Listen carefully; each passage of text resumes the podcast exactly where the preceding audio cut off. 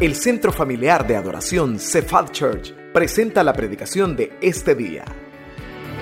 Oramos para que Dios prepare su corazón para recibir palabra viva, poderosa y transformadora en este mensaje.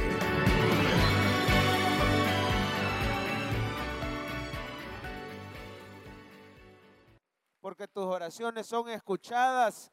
Cuando la cosa mejora, es gracias al Señor Jesús, a su misericordia, a su gracia. Así que nos vestimos de azul y blanco para recordar lo importante de orar por nuestro país. Ore por las autoridades. No nos veamos arrastrados por temas políticos. Usted puede tener su opinión. Recuerde que nuestro reino no es de este mundo. Nuestro rey se llama Jesucristo y Él sigue sentado en el trono. A Él lo alabamos, a Él le servimos, en Él confiamos y a Él le pedimos. Dice amén. También quiero pedirle que ore por el pastor Roberto Angulo. Él nos está viendo desde casa, sufrió un accidente ayer jugando con sus hijitos, se cayó y sufrió una pequeña lesión, ya fue atendido, ya fue tratado. Quiero decirle que cuando pasa algo malo que nos sorprende en nuestra vida, hay que darle gracias a Dios, porque Él estuvo ahí guardando al pastor Roberto Angulo y Él no permitió que fuera peor y Él es el que nos ayuda en la recuperación. ¿Me ayudarían a orar por el pastor Roberto Angulo? ¿Saben qué? Hagamos la declaración de fe, digámosla, luego vamos a leer el pasaje de este día y vamos a orar por la palabra. Diga conmigo, soy un hijo de Dios, estoy ante el trono de la gracia, soy completamente perdonado, bendecido, favorecido, ¿qué más? Por el Dios de los cielos. Todo esto gracias a Jesús. Esta es nuestra declaración de fe. Bueno, hoy vamos a comenzar una nueva serie de mensajes. Quiero que vean en pantalla, esta serie se llama Los Milagros de Jesús. ¿Cómo se llama la serie? Los Milagros. Bueno, la de las parábolas nos duró más de 1.5 años. Usted puede ver la playlist ahí en YouTube, en el canal de Cefal Church. La serie que se llama Las Parábolas de Jesús duró más de 1.5 años. Esta de los milagros es todavía más larga porque van a ser aproximadamente 36 milagros que vamos a estar analizando, vamos a estar estudiando en detalle y el Señor nos va a hablar. ¿Cuántos dicen amén? ¿Cuántos creen que el Señor va a hacer milagros en nuestra vida? Mira, ahí nos dice una pequeña definición. ¿Qué son los milagros de Jesús? Dice que son, lea conmigo, actos sobrenaturales de Cristo para mostrar al mundo, ¿qué dice? Su poder y su amor. Pastor, es que eso parece examen de la vista porque está bien chiquito, ¿verdad? Bueno, ahí lo tenemos en la pantalla central, léalo de nuevo, son actos sobrenaturales de Cristo para mostrar al mundo su poder y su amor. ¿Se acuerdan de la escena que sale ahí en pantalla cuando bajaron a un paralítico por el techo? Y el Señor, al ver la fe de ellos, mire, qué tremendo, hermano, que cuando estudiemos los milagros de Jesús, el Señor va a hacer milagros en nuestra vida. ¿Lo cree? ¿Cuántos han creído en un Dios poderoso y milagroso que los ama y puede hacer milagros en su vida? Cuando usted oiga esta palabra, el Señor va a empezar, mire, el resultado va a ser que vamos a empezar a crecer en fe, pero no solo en fe, el Señor te va a dar esperanza. Yo no sé qué situación imposible estás pasando, pero la gente que llegaba delante del Señor, muchos estaban desahuciados, muchos llevaban años con dolencias en su cuerpo o con una situación imposible. Muchos ya no tenían esperanza, por ejemplo, las hermanas de Lázaro. Lázaro ya había muerto, pero cuando Cristo llega a un lugar, Él es milagroso y todopoderoso. Así que usted tenga esperanza que el Señor se va a glorificar en su vida. ¿Lo cree? Hágame un favor, póngale la mano al vecino y dígale, el Señor se va a glorificar en su vida. Quiero que veamos en pantalla la definición de lo que es un milagro. Todavía no hemos empezado el mensaje, esta solo es la introducción de la serie de los milagros de Jesús. Decíamos 36 milagros. ¿Y qué es un milagro? Léalo, es un acto sobrenatural en el que Dios, ¿qué hace, iglesia? Rompe, ¿qué más? Interrumpe o cambia el orden de lo creado para mostrar a la humanidad dos cosas. ¿Cuáles son? Su amor y su poder. ¿Cuáles son las dos cosas que vemos en los milagros de Jesús? Su amor y su poder. Cuando Él extendió su mano y tocó a ese leproso, que nadie se le podía ni acercar, vemos el amor de Jesús, sanando su cuerpo, pero también sanando su corazón. No tenía contacto humano ni con su familia. Y aquí vemos al Señor mostrando su amor, diciéndole, quiero, sé sano. Pero también vemos el poder de Dios, dice, rompiendo el orden de lo creado. Por ejemplo, la creación tiene la ley de gravedad y un cuerpo no puede caminar sobre el agua porque la creación así lo dice, por la gravedad y por otras leyes de la física el cuerpo se hundiría, pero el Señor rompe ese proceso de lo creado para mostrarle al mundo su poder. Tenés un Dios, un Cristo de la gloria que es todopoderoso y para Él no hay nada imposible. ¿Lo cree esta mañana? Ese es nuestro Dios al que adoramos. Es soberano, es todopoderoso. El resultado de estudiar estos 36 milagros es que también nos vamos a enamorar más de Jesús. No hay manera, hermano, de ser testigos en primera fila. Eso es lo que yo le he pedido al Señor. Hacernos testigos en primera fila, como que usted hubiera estado. Imagínense qué impresionante de haber sido estar parado ahí en primera fila y presenciar los milagros de Jesús. Que así sean estas prédicas para que usted se pueda enamorar del Señor y usted pueda comenzar a obedecerlo más, pueda crecer espiritualmente, usted sea lleno del poder y de la esperanza del Señor. Y por supuesto que el Señor en esta serie va a llevar a cabo conversiones. ¿Cuántos creen que Cristo salva? El milagro más grande de todos, va a llevar a cabo milagros, sanidades, milagros de provisión, etc. Así que hermanos, vamos a ver hoy el primer mensaje de esta serie, Jesús convierte el agua en vino. Léalo conmigo, ¿cuál es el título? Jesús convierte el agua en vino. Ahí tiene una imagen alusiva y vamos a abrir nuestras Biblias hoy sí en Juan capítulo 2. Primer mensaje de la serie, los milagros de Jesús. Juan capítulo 2, Jesús convierte el agua en vino.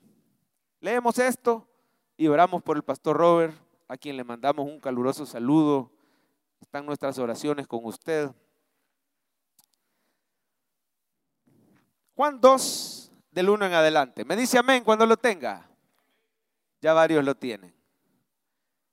5 segunditos más. Juan 2, 1. También le mandamos un caluroso saludo, pastor Francisco, pastora Lisi, nuestros amados pastores fundadores que nos están sintonizando desde casa. Oramos por su salud también. Lo leemos. Juan 2, versículo 1 dice, al tercer día se hicieron unas bodas en Caná de Galilea y estaba ahí la madre de Jesús. Y fueron también invitados a las bodas, ¿quiénes, hermanos? Ajá, y dice el 3, y faltando el vino, la madre de Jesús le dijo, no tienen vino. Y Jesús le dijo, a ver, lea conmigo la respuesta, ¿qué tienes conmigo, mujer? Aún no ha venido mi hora. Y dice el 5, su madre dijo a los que servían, haced todo lo que os dijere. Y estaban ahí, ¿cuántas tinajas? De piedra para agua, conforme al rito de la purificación de los judíos. En cada una de las cuales, ¿cuánta agua cabía? Y Jesús les dijo, llenad estas tinajas de agua. Y las llenaron hasta la mitad, ¿cómo dice? Hasta arriba. Entonces les dijo, sacad ahora y llevadlo al maestresala. Y se lo llevaron. Cuando el maestresala probó el agua hecha vino, sin saber él de dónde era, aunque lo sabían los sirvientes que habían sacado el agua, llamó al esposo. ¿Y cuáles fueron las palabras, hermano, del maestresala? Y le dijo, todo hombre sirve primero el buen vino. Cuando ya han bebido mucho, entonces el inferior. Mas tú has reservado el buen vino hasta ahora. Este principio de señales hizo Jesús en Caná de Galilea y manifestó su gloria y sus discípulos. Oramos, Padre Celestial, ponemos en tus manos la salud del pastor Roberto Angulo, gracias porque lo guardaste ayer. En tus manos la salud de la pastora Lisi también, pastor Francisco, nuestros amados pastores fundadores. Pon tu mano en todos los hermanos que nos están viendo a través de las redes sociales, un instrumento que tú le has dado a esta iglesia para llegar hasta lo último de la tierra, Señor. Justo antes de la pandemia, diste este instrumento del streaming y fue útil para que nos siguiéramos congregando cuando pasamos ese desierto. Señor, esta mañana estamos aquí en tu casa, en presencial, otros están en virtual, pero todos conectados por el Espíritu Santo. Derrama tu poder sobre nosotros. Háblanos, Señor, a través de esta prédica. Te pedimos que tú nos prediques, que seamos testigos en primera fila de este gran milagro en las bodas de Caná de Galilea y que podamos, Señor, poner en práctica tu palabra. fortalece nuestra fe, levanta al caído esta mañana. Gracias, Señor, por el privilegio, la bendición de tener esta familia espiritual sentados alrededor de tu mesa. En Cristo Jesús, la iglesia dice, amén.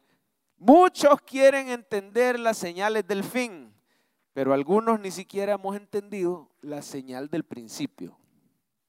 Lo voy a decir de nuevo, muchos queremos leer Mateo 24 y ver cuáles son las señales del fin. Ya viene el fin del mundo, el arrebato, el anticristo. ¿Cuáles son esas señales del fin? Pero aquí estamos estudiando la señal del principio. Es importante entender primero la señal del principio. Quiero que vea el versículo 11 en su Biblia y subrayemos cómo se le llama a este primer milagro de Jesús. Se le llama principio de señales. Mire su Biblia o en pantalla, el versículo 11 dice, este principio de señales, dígalo conmigo, principio de señales. Una señal es un milagro que tiene un mensaje. Lo puede decir esta mañana, ¿qué es una señal? Un milagro que tiene un mensaje. O sea que este del agua en vino, el Señor lo escogió como primer milagro. Ese es el principio de señales. Hay un mensaje especial aquí para la iglesia. Es la señal del principio, diríamos. Y hermano, quiero decirle que es importante que el Señor nos hable con este primer milagro y lo podamos entender, porque muchas veces este pasaje, para serle honesto, es un pasaje que muchos pastores le oímos y no nos gusta predicarlo porque tiene algunas espinitas por ahí difíciles de responder, ¿verdad? ¿Por qué Jesús escogió como primer milagro convertir el agua en vino y dársela a personas que ya estaban un poco tomadas? Después de 3 días de estar bebiendo un vino inferior. ¿Por qué ese milagro? Muchas personas, este mensaje es como comer pescado con espinas. Hay mucho alimento ahí, pero hay unas espinitas ahí un poquito difíciles y muchos predicadores, por eso mejor lo evitamos. Pero es el principio de señales. Hay un mensaje importante aquí para la iglesia. Algunos le buscan una salida fácil y dicen, no, pastor, lo que pasa es que la palabra vino, ahí en realidad era jugo de uva. No es que el Señor hizo vino que emborracha, ¿verdad? Sino que Él les dio jugo de uva. Pero esa salida no es válida, hermano. En realidad el Señor convirtió el agua en vino. Es la misma palabra que Pablo dice en Efesios, no os embriaguéis con vino, en lo cual hay disolución. Antes bien sed llenos del Espíritu. Hay un mensaje aquí, ¿por qué el Señor convirtió agua en vino? Pero era vino, ¿verdad? Es la misma palabra, oinos, en griego, que Pablo le dice a Timoteo, mira, si tenés mucha infección estomacal, bebé un poquito de vino, un poquito, porque en ese tiempo no habían quizá antibióticos, medicamentos, y usaban el alcohol del vino como un antiséptico. Ahora, el vino del cristiano no es el alcohol, dice amén, es el Espíritu Santo. Ese es el nuevo vino, dice, no os embriaguéis con vino, en lo cual hay disolución, antes bien sed llenos del Espíritu. No vaya a salir de este mensaje diciendo el pastor dijo, ¿verdad? No, el vino del cristiano es el Espíritu Santo. Pero hay un mensaje aquí para la iglesia. ¿Por qué el principio de señales no fue otro milagro? ¿Por qué el agua en vino? ¿Se lo ha preguntado? Jesús pudo haber escogido otro milagro impresionante y lo vamos a ver en su momento. Por ejemplo, pudo haber escogido resucitar a Lázaro. Qué milagro más impactante, ¿verdad? Y que llegara y le dijeran las hermanas, ¿verdad? Primero Marta y después María, Señor, si hubieras estado aquí, mi hermano no habría muerto. Y Jesús le hubiera dicho, ¿qué tienes conmigo, Marta? Aún no ha llegado. Pero no fue así. Escogió el agua en vino. Pudo haber escogido otro, los 10 leprosos, ¿verdad? Señor, hijo de David, ten misericordia de nosotros. ¿Qué tienen conmigo? Aún no ha llegado mi hora, pero no fue así. ¿Por qué el agua en vino? Vamos a estudiar algunos elementos que sobresalen en este pasaje. Lo primero que yo quiero que usted vea, listo por favor para marcar su Biblia, es que María, la madre de Jesús, está en la boda como una invitada de confianza. Ella es una invitada especial. Digamos que vendría siendo lo que hoy le llamamos una wedding planner. Amén. Está casi como una wedding planner. A simple vista, María parecería una invitada más. Si usted ve el versículo 2, ahí en su Biblia, habla de invitados. Dice, fueron también invitados a la boda Jesús y sus discípulos. También invitados. Quiere decir que María era una de las invitadas y Jesús y sus discípulos otros, ¿verdad? Pero hermano, en realidad era más que solo una invitada. Ella era alguien, no se sabe si de la familia, de los novios. ya llevaban 3 días, en ese tiempo las bodas duraban 7 días, o probablemente invitada de confianza como para ayudar a la organización. Porque si usted mira el versículo 3, dice, y faltando en vino, la madre de Jesús, ¿qué hizo? Le dijo, no tienen vino. Si solo fuera una invitada, ella ni cuenta se hubiera dado o no se hubiera metido. Hubiera dicho, bueno, le faltó el vino, uy, qué pena, esta pareja no tenía suficiente recurso. Pero ella estaba involucrada de alguna manera, era como una wedding planner. María, la wedding planner. Lo digo con muchísimo respeto, pero ahí se ve, llama la atención, son cositas que nos llaman la atención de la historia. Y si usted ve en el versículo 5, se ve que ella tenía cierta autoridad, porque se puso a decirle a los sirvientes, miren el 5, su madre dijo a los que servían, hagan todo lo que él les dijo. Ella le da órdenes a los sirvientes, se fija, entonces tiene cierta autoridad. Aquí hay un pequeño mensajito para nosotros. María ya sabía que su hijo era el Mesías, el Hijo de Dios Todopoderoso, porque cuando ella vio la necesidad, inmediatamente acudió al Señor Jesús. ¿Cuántos esta mañana saben que Jesucristo es el Hijo de Dios, el Todopoderoso, el Misericordioso, nuestro Salvador? Por eso venga como María, acuda al Señor con eso que te está pasando. Yo no sé qué situación te está pasando, pero mire, los demás quizás no hallaban qué hacer. Quizá humanamente los novios estaban viendo cómo hacían, pero María acudió al Señor Jesús. Usted y yo, hermano, probablemente estemos atravesando situaciones, pero no trate de resolverlas en la carne. Venga al Señor Jesús. Él es todopoderoso, Él quiere obrar en su vida. Otra cosa que llama la atención es la respuesta de Jesús a su mamá. Algunos dicen que fue un poquito pesado. Mire el versículo 4, por favor. Dice, Jesús le dijo, ¿cómo dijo Jesús? ¿Qué tienes conmigo, mamá? ¿O cómo le dijo? Mujer, si aún no ha venido mi hora. A simple vista parece que el Señor Jesús está casi regañando a su mamá. Pero quiero decirle que nuestro Señor y nuestro Salvador es moralmente hermoso. Él siempre honró y respetó a sus padres. Como dice la Biblia, honra a tu padre y a tu madre para que te vaya bien y tengas larga vida sobre la tierra que Jehová te dice. Él siempre honró, a pesar que humanamente no era hijo de José. Humanamente solo era hijo de María. Su concepción fue sobrenatural, su nacimiento fue virginal, ¿verdad? Pero siempre honró a José, su figura paterna, siempre obedeció al Padre Celestial y siempre respetó a María. Lo que pasa es que esa respuesta, habría que ver el original, las palabras de Jesús. Para empezar, la palabra mujer es una palabra cariñosa. No solo digo, ¿qué te pasa, mujer? No se traduce como el español. Es una palabra que se usa para alguien de tu familia, para tu madre, para tu esposa. De hecho, muchas veces se traduce como esposa o como madre, ¿verdad? Esa palabra es cariñosa, pero en realidad lo que Jesús está diciendo es, mamá, y a ti y a mí, ¿qué vela tenemos en este entierro? No nos metamos, porque la mamá le llega diciendo, mira, se les acabó el vino, ¿qué tienes conmigo? O sea, ¿qué tenemos tú y yo? O sea, tú y yo, nada que ver con esto, no nos metamos porque, oiga, mire la última parte, todavía no ha llegado el momento de mi ministerio público. Eso es lo que está diciendo Jesús. Aún no estamos en la fase donde yo me doy a conocer al público, porque si el Señor lo hacía antes de tiempo, probablemente los fariseos lo iban a querer matar antes de tiempo y la cosa se tenía que dar tal como el Señor lo había planeado. Había un tiempo para todo.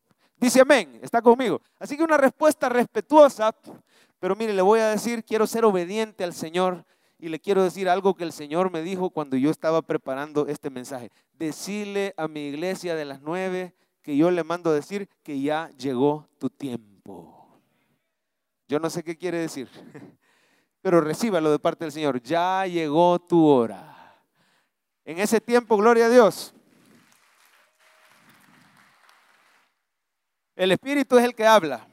En ese tiempo no había llegado la hora, pero mire, después llegó el tiempo. De hecho, este milagro fue un poco privado. Al final del pasaje que leímos, en el 11 dice, sus discípulos creyeron en él. No fue un milagro público para toda la gente. Fue algo privado, pero después sí vino el tiempo de Jesús. Y se mostró al público, después fue a esa cruz, murió públicamente, después fue enterrado, resucitó se le apareció un montón de gente. El tiempo ya llegó, hermano, y ahora el Señor, no es casualidad que este 10 de septiembre de 2023 el Señor manda este mensaje, y Él sabía que usted iba a venir hoy para anunciarte que ya llegó tu tiempo. No sé si quiere decir que ya llegó el tiempo de ese milagro que le estás pidiendo.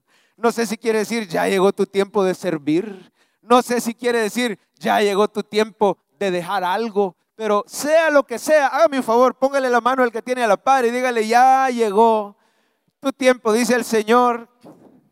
Ya llegó tu tiempo de abrir un life group. Ya llegó tu tiempo de perdonar. Ya llegó tu tiempo, te lo dice el Señor. Pero hermano, lo que más yo quisiera que aterricemos es lo que decíamos al principio. ¿Y por qué escogió el Señor este milagro como principio de señales? La respuesta es sencilla. Este milagro, hermano, nos trae el mensaje principal de toda la Biblia. Le voy a dar el significado, pero no se preocupe porque entre un ratito lo vamos a tener en pantalla. Mejor me interesa que usted lo reciba de parte del Señor. El agua representa el antiguo pacto de la ley, porque esas tinajas era una purificación de los judíos y era una limpieza externa. Era una limpieza superficial, era algo que no podía limpiar el corazón de las personas. Pero ¿sabe qué? El vino que el Señor convirtió, el agua en vino, ¿verdad? Del antiguo pacto, ahora vamos a un nuevo pacto. Ese vino representa el nuevo pacto en la sangre de Cristo que nos limpia de todo pecado. Hoy vamos a tomar la Santa Cena y aquí tenemos la copita y tenemos el pan. Pues la copa representa, dice Jesús, esta copa es el nuevo pacto en mí. Sangre. Así que cuando Jesús hace ese milagro, Él está diciendo: yo les traigo un nuevo pacto donde voy a derramar mi sangre para limpiarlos a ustedes por dentro. Lo que el agua no podía hacer, lo que la ley no podía hacer, Cristo te va a limpiar de todos tus pecados con su sangre preciosa. Este principio de señales es importante porque Jesús nos está recordando que Él fue a una cruz, hizo el milagro más grande, derramó la sangre santa del Hijo de Dios para que usted y yo tengamos perdón y salvación de todos nuestros pecados. También el vino que el Señor convirtió representa al Espíritu Santo. Por eso Pablo dice: no se embriaguen con vino, en lo cual hay disolución. Ese es el vino de esta tierra, ¿verdad? Antes bien, sean llenos del Espíritu Santo.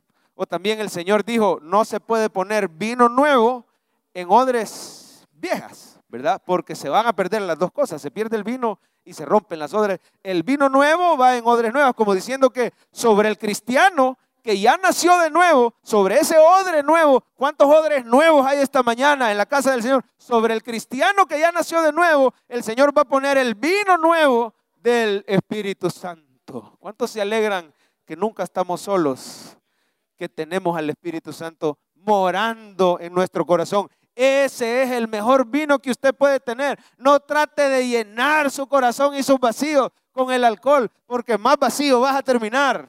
Llénese del Espíritu Santo y el Señor te va a sacar. Y lo que sea que estés pasando, el Señor te va a dar la salida.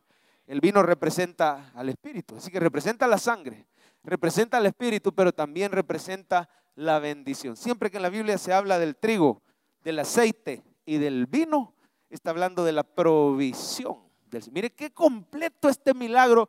Con razón el Señor lo escogió como primera señal. Él está diciendo: yo les traigo perdón de pecados con mi sangre. Yo les voy a enviar al Espíritu Santo que los transforme, que les dé poder. Pero también les voy a añadir toda clase de bendiciones. Tu provisión material está en manos del Cristo de la gloria, que dio su sangre para tu salvación, pero también para tu sanidad y para tu provisión. ¿Cuántos alaban al Señor por su palabra? Así que ahí tenemos, denle un aplauso al Señor. Ese es el resumen. ¿Qué significa este milagro? El agua, léalo conmigo. ¿Qué representa el agua? El antiguo pacto de la ley. ¿Cómo era? Era insípido. Y el agua sola no limpia. Necesita jabón o necesita algún agente antiséptico, ¿verdad? Pero el vino sí, representa el nuevo pacto con la sangre de Cristo. ¿Qué más representa el vino? El Espíritu Santo. que da ese gozo verdadero y representa también su provisión y su bendición. Algo que llama la atención, hermano, es que todos se quedaron impresionados con la calidad. Jesús no solo hizo que el agua se convirtiera en vino, hizo el mejor vino que la humanidad jamás haya probado. Mire el versículo 9, por favor. Y le dijo, todo hombre sirve primero el buen vino, y cuando ya han bebido mucho, entonces el inferior. Mas tú has reservado, ¿cómo dice el 10, por favor? El buen vino hasta ahora. Diga esa última parte conmigo. Mas tú has reservado el buen vino.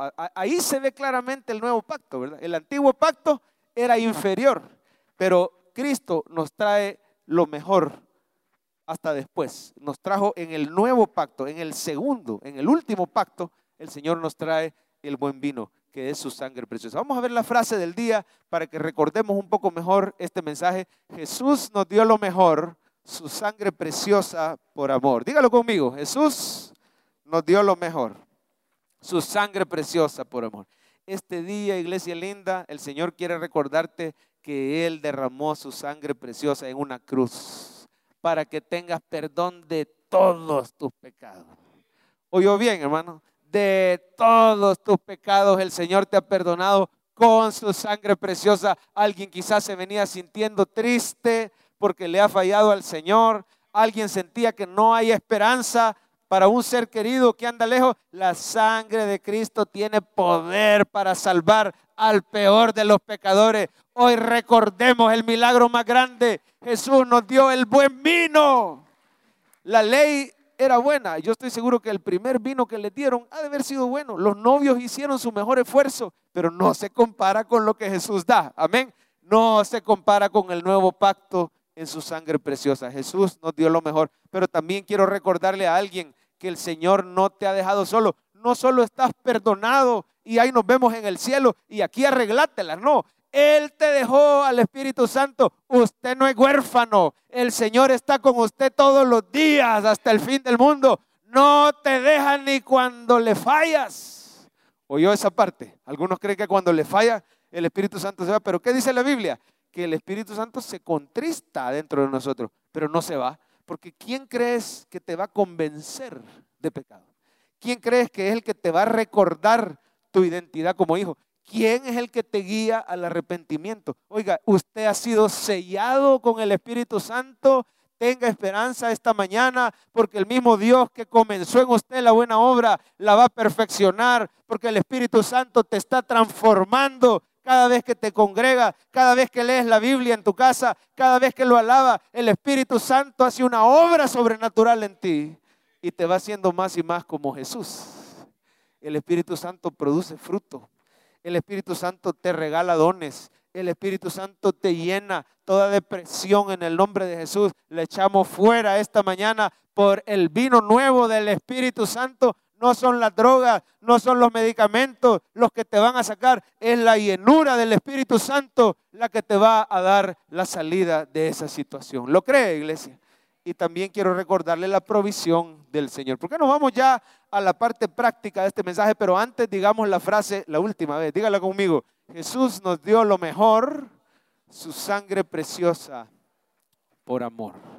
¿Y cómo aplicamos la enseñanza de este mensaje? Lo primero, confíe en su provisión.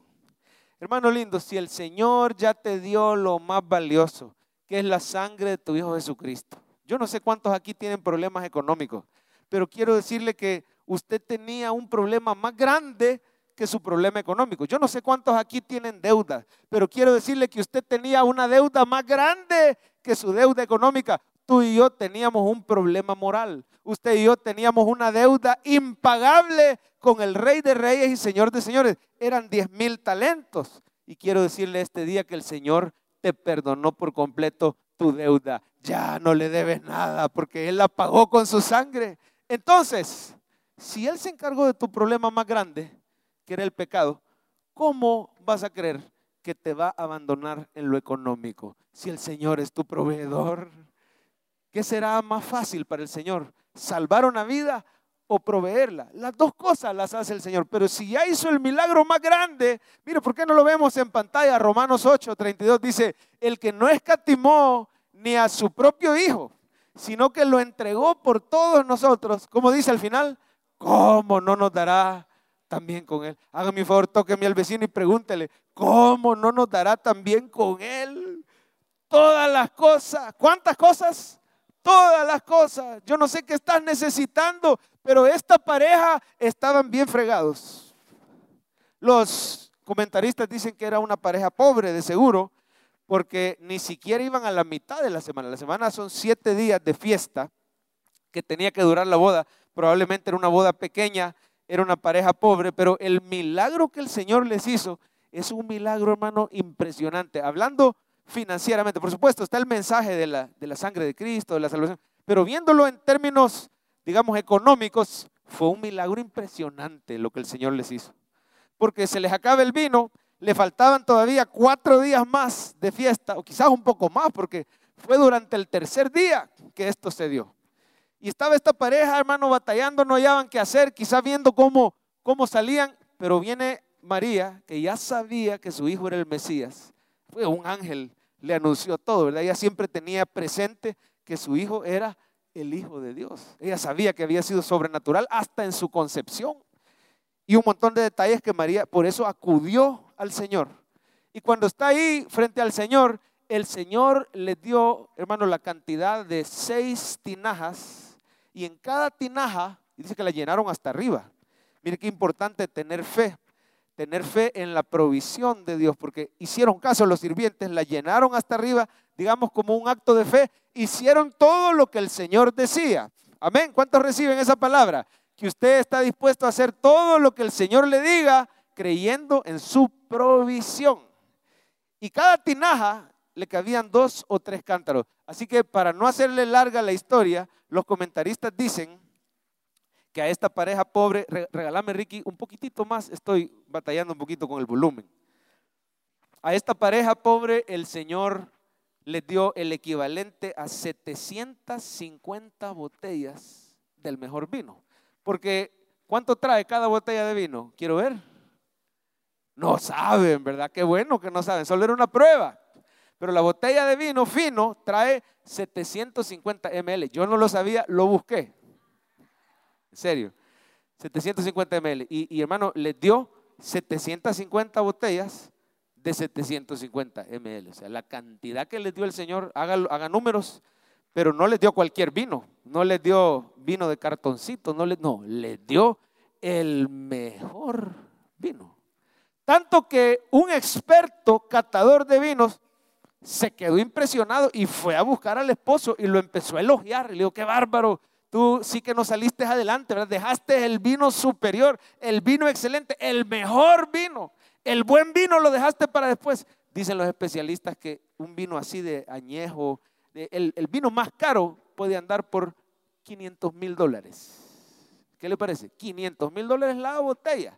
O sea que si este milagro se hiciera hoy en día, fuera un milagro de varios millones de dólares. 750 botellas de $500,000 cada uno, un milagro de varios millones. Ahora tráigalo al presente y usted todavía duda si el Señor le va a poder dar de comer, si Él es el dueño del oro y la plata y para Él no hay nada imposible. Tu deuda, tu necesidad puede ser grande, pero las ventanas de los cielos son más grandes y Él las quiere abrir y derramar bendición sobre ti y tu familia hasta que sobre y abunde. Confíe en la provisión, confíe en la provisión. Yo no sé qué necesidad tenés, pero lo más grande ya te lo dio Cristo, que es su sangre preciosa. Las añadiduras te las va a dar también. Dice Filipenses 4, Jorgito, dice, mi Dios pues suplirá, ¿qué dice?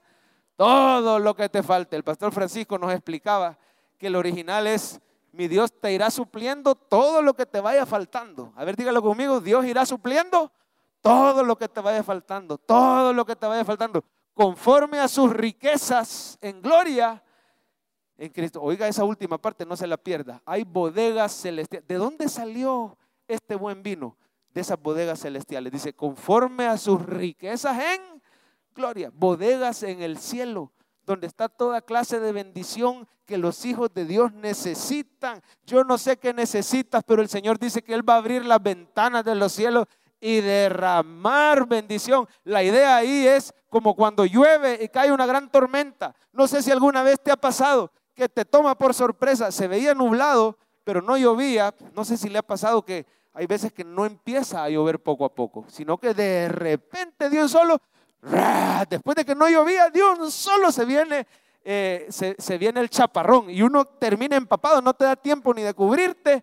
Quiero decirle a alguien en el nombre del Señor, crea en la provisión de Cristo. Esta prédica el Señor la trajo para anunciarte que te va a tomar por sorpresa el chaparrón de bendición de parte del Señor, porque Él dice en su palabra: mi Dios suplirá todo lo que te falte. Dice: abriré las ventanas de los cielos y voy a derramar bendición hasta que se... Yo le estoy hablando de una provisión sobrenatural.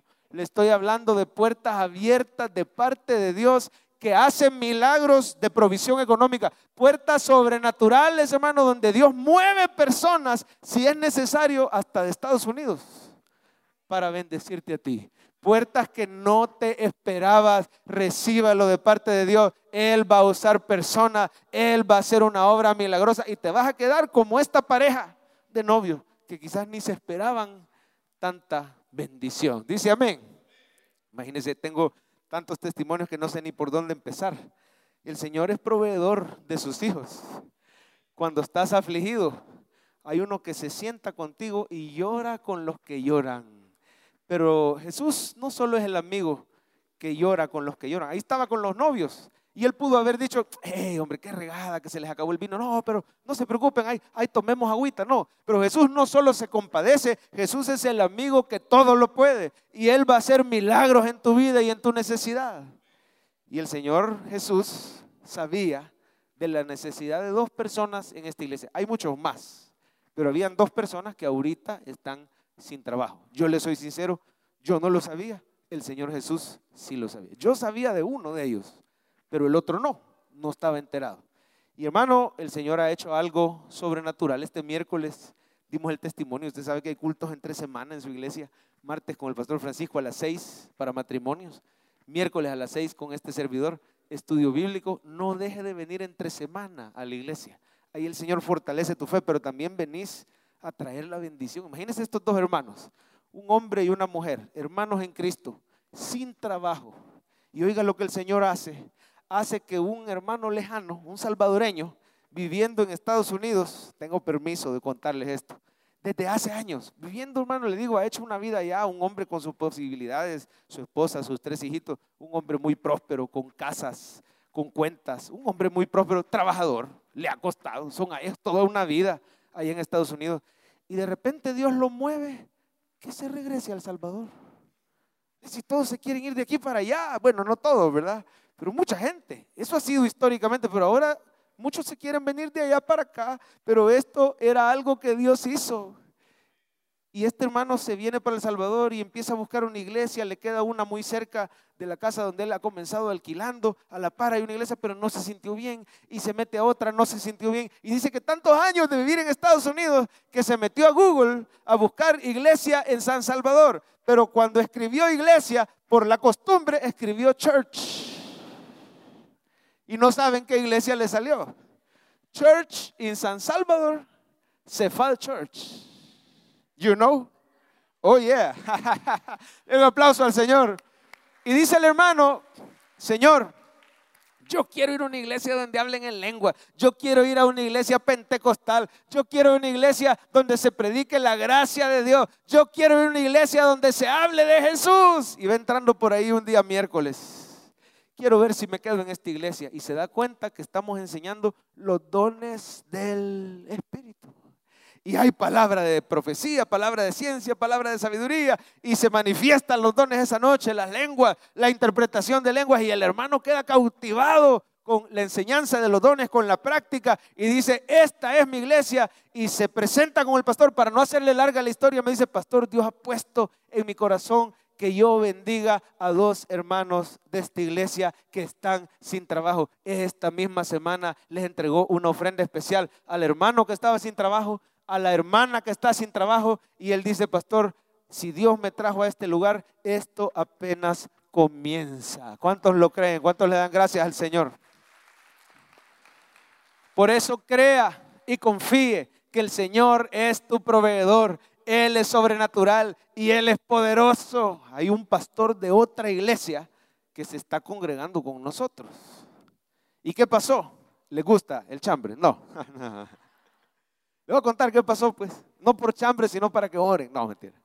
Sino que este pastor está en un proceso migratorio. Lo han pedido para que sea pastor en Estados Unidos. Este es al revés, este va para allá, ¿verdad? Pero legalmente, como Dios manda, ¿verdad? Él quiere emigrar y pastorear allá. Por lo tanto, aquí dejó la iglesia, pero no esperaba que tan pronto, que no iba a ser tan pronto el proceso. Y entonces, mientras tanto, él se quiere congregar, se quiere seguir alimentando, si es posible servir. Total que vino a Cefal Church. Mientras sale su proceso migratorio, claro, la iglesia no es que la abandonó, ¿verdad? La encargó con otro siervo y la iglesia sigue creciendo. Pero el siervo se queda congregándose aquí con nosotros. También tengo permiso de contarles porque empieza a trabajar para mientras en un call center. Los horarios son tremendos. Él está desvelándose todos los días, 2, 3, 4 de la mañana. No le queda chance ni de ver a la familia, ni de venir acá. Y él dice, Señor, si mi llamado es ir a Estados Unidos a pastorear y ahorita aquí estoy en este call center, ayúdame, dame una salida. Pero ¿cuántos creen que el Señor es misericordioso y proveedor de sus hijos amados? Amén. Aunque estés en un desierto, te va a proveer. Al pueblo de Israel, ¿le proveyó o no le proveyó en el desierto? Le envió el maná. Quiero decirte, si estás en un desierto, no te va a faltar todos los días la provisión del Señor. Pero no te vas a quedar para siempre en el desierto. Prepárese porque el Señor lo va a introducir a la tierra prometida. Siempre en la prédica, busque la palabra rema. Busque la palabra que es para usted. Aquí se dicen muchas cosas, usted puede anotar el bosquejo, pero va a haber una palabrita que el Espíritu va a decir y es para usted. No se acostumbre al desierto porque Dios te va a meter en la tierra prometida. Pero en el desierto es tu proveedor, tu sanador, tu guardador, tu protector, tu salvador. ¿Cuántos alaban a Cristo Jesús esta mañana? Aquí está el poder de Dios. Aquí está el mismo Cristo que convirtió el agua en vino. Él provee también a su iglesia. Y este pastor dice que su esposa tiene un don de sueños. Ella recibe sueños de parte del Señor. Y me dice el pastor, pastor, yo tengo sueño. Mi esposa tiene sueños. ¿Verdad? Yo no tengo ese don. A mí lo que me da es sueño. Pero mi esposa sí tiene un don. Y dice que la esposa soñó que en el garage de su casa tenían, en la cochera, tenían guineos, tenían piña, tenían manzana, tenían plátanos, el Señor les había llenado la alacena y que la esposa todavía preguntó, ¿y esto es para nosotros? No, esto es para que vendas, van a poner una tiendita aquí en la cochera de tu casa y tu esposo va a dejar de trabajar en ese call center porque el tiempo, los meses que falten, yo lo voy a sostener. Y se lo cuenta al esposo y el pastor dice, bueno, en el nombre de Jesús nos vamos a parar a las 3:30 de la mañana.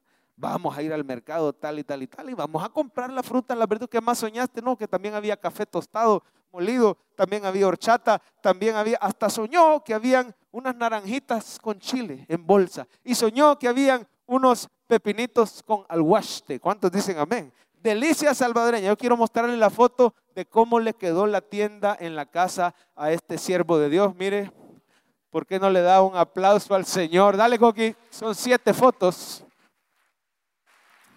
¿A cuántos les gustan los jocotes? Las anonas. Dale, Coqui. Mire, por favor, no sé si alcanza a leer el rótulo. Dice, venga, amor. Pregunte. Amén. Así como lo soñó la hermana. Y ahí hay más todavía. Creo que faltan unas 2 fotitos más. Ponénoslas ahí, Coqui. Son 7. Abriré las ventanas de los cielos y derramaré bendición hasta que sobre y abunde. Desde el día que se puso ese negocio, el Señor ha sido fiel. Hoy están ganando más del negocio. El hermano ha podido renunciar a ese call center y creer en la provisión del Señor. Como sostuvo los de la boda, como sostuvo a este pastor, como bendijo a estos 2 siervitos de Dios, así el Señor te sostiene a ti y a tu familia porque te ama y Él es tu proveedor. Dale un buen aplauso al Señor. Y número 2, porque se nos fue el tiempo. Crea en su poder. Con esto terminamos, este es el último punto. crea en su poder. Hermano, ¿cómo es posible que el agua, alguien sabe la composición química del agua? Se llama H2O, o sea que tiene dos moléculas de hidrógeno y una de oxígeno. ¿Se parecerá a la del vino? Nada que ver.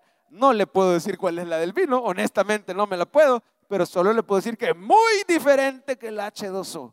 ¿Cómo es posible que el H2O se convierta en vino? Para el poder de Dios no hay nada imposible. ¿Cómo es posible que un líquido incoloro, insaboro, inoloro, sin cuerpo, sin aroma, se convierta en el mejor vino, el vino con mejores tonos, con mejores notas? Yo no sé cómo le llaman a ese volado, pero un vino que dejó impresionados a los expertos.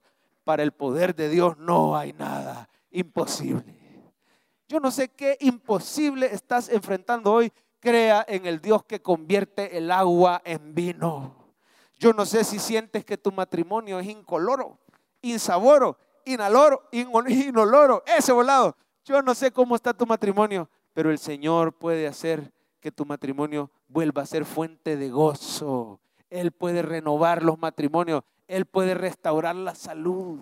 Si convirtió una sustancia en otra, en un instante, para el poder de Dios no hay nada imposible. Pero yo quiero que vea otro detalle.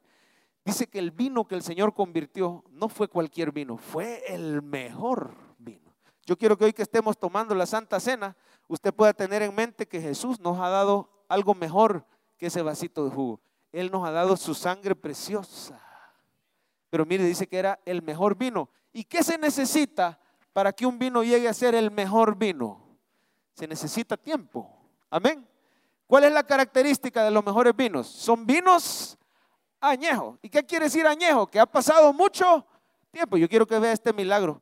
En un segundo el Señor hizo que el proceso de añejamiento se diera de inmediato. Lo que iba a tomar naturalmente años, el Señor lo hizo en un segundo. Cuando vienes a Cristo, Él hace que recupere el tiempo perdido. No diga, mis mejores años ya pasaron. No diga, yo perdí toda mi juventud y toda mi fuerza. En un segundo el Señor puede hacer que sucedan cosas en tu vida que tomarían años. Para el poder de Dios no hay nada imposible.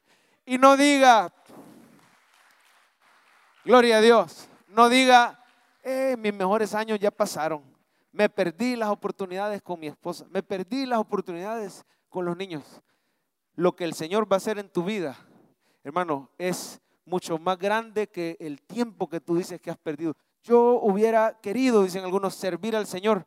Hermano, no diga, yo estoy muy viejo para servir al Señor. El Señor hizo que en un segundo ese vino se añejara. Él puede hacer que tu vida sea productiva para Cristo Jesús y para el reino de Dios. Vamos a ver una pequeña frase ahí en pantalla. Yo quiero que usted la diga para usted primero. Diga, el poder de Dios puede hacer en un instante lo que tomaría años o fuera. Dígaselo a su vecino, por favor. Dígale, el poder de Dios puede hacer en un instante lo que tomaría años o fuera imposible. Hermana Juanita, el poder de Dios puede hacer en un instante lo que tomaría años o fuera imposible. El Señor es tu abogado, hija linda. El Señor se va a glorificar en tu vida. El Señor es nuestro proveedor, nuestro sanador, nuestro defensor, nuestro salvador. Crea en el poder sobrenatural de Dios. No se complique queriéndole usted ayudar a Dios. Vaya primero, mire, yo no sé si los novios hicieron algo para tratar de conseguir vino prestado, vino inferior, aunque sea algo. Pero mire, María hizo lo correcto. Fue donde el Señor Jesús. No se complique queriéndole ayudar a usted al Señor. Vaya primero donde Cristo, porque Él es todopoderoso. Y quiero decirle, hermano, que cuando uno mete en la carne su mano, a veces termina complicando la cosa. Dicen que había un esposo. Es una anécdota nada más, ¿verdad? Había un esposo que estaba bien desesperado porque su matrimonio iba de mal en peor y resulta que había violencia intrafamiliar, pero de ella hacia él. Y esto no es tan frecuente, ¿verdad? Normalmente un hogar sin Cristo, lo más común es que la violencia sea de parte de un hombre, ¿verdad? Maltratador, pero aquí era al revés. Le tenía miedo a la esposa. Y decía, no, yo no hay qué hacer, porque si me quedo aquí me maltrata. Y si yo la llego a dejar, me va a ir a buscar y esta mujer me va a matar. No hay o qué hacer. Y en vez de confiar, en vez de ir a Cristo, ¿qué es lo que tenemos que hacer los cristianos cuando tenemos un problema imposible? Ir a Cristo. Él es tu defensor, Él es tu abogado, Él es tu salvador, tu sanador. Pero en vez de ir a Cristo, este hombre cometió una locura y dijo, ¿cómo hago para salir de este infierno, de este matrimonio? Yo ya no aguanto. Bueno, aquí la única manera es ir a la cárcel. Aquí la única manera, pero no meterla a ella, ir yo a la cárcel. Tan desesperado estaba, ¿verdad? Porque si la metía a ella a la cárcel, dijo, cuando salga me va a matar. No, yo me voy a ir a la cárcel. Y dice este hombre que cometió una locura, fue y robó un banco. Pero dijo, para que sea menos la pena, voy a robar $1.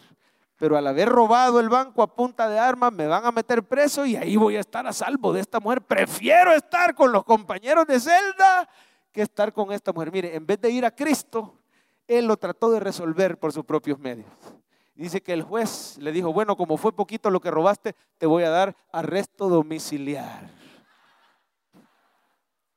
Lo encerraron con la mujer. Antes estaba mejor, por lo menos podía salir. Hoy está encerrado.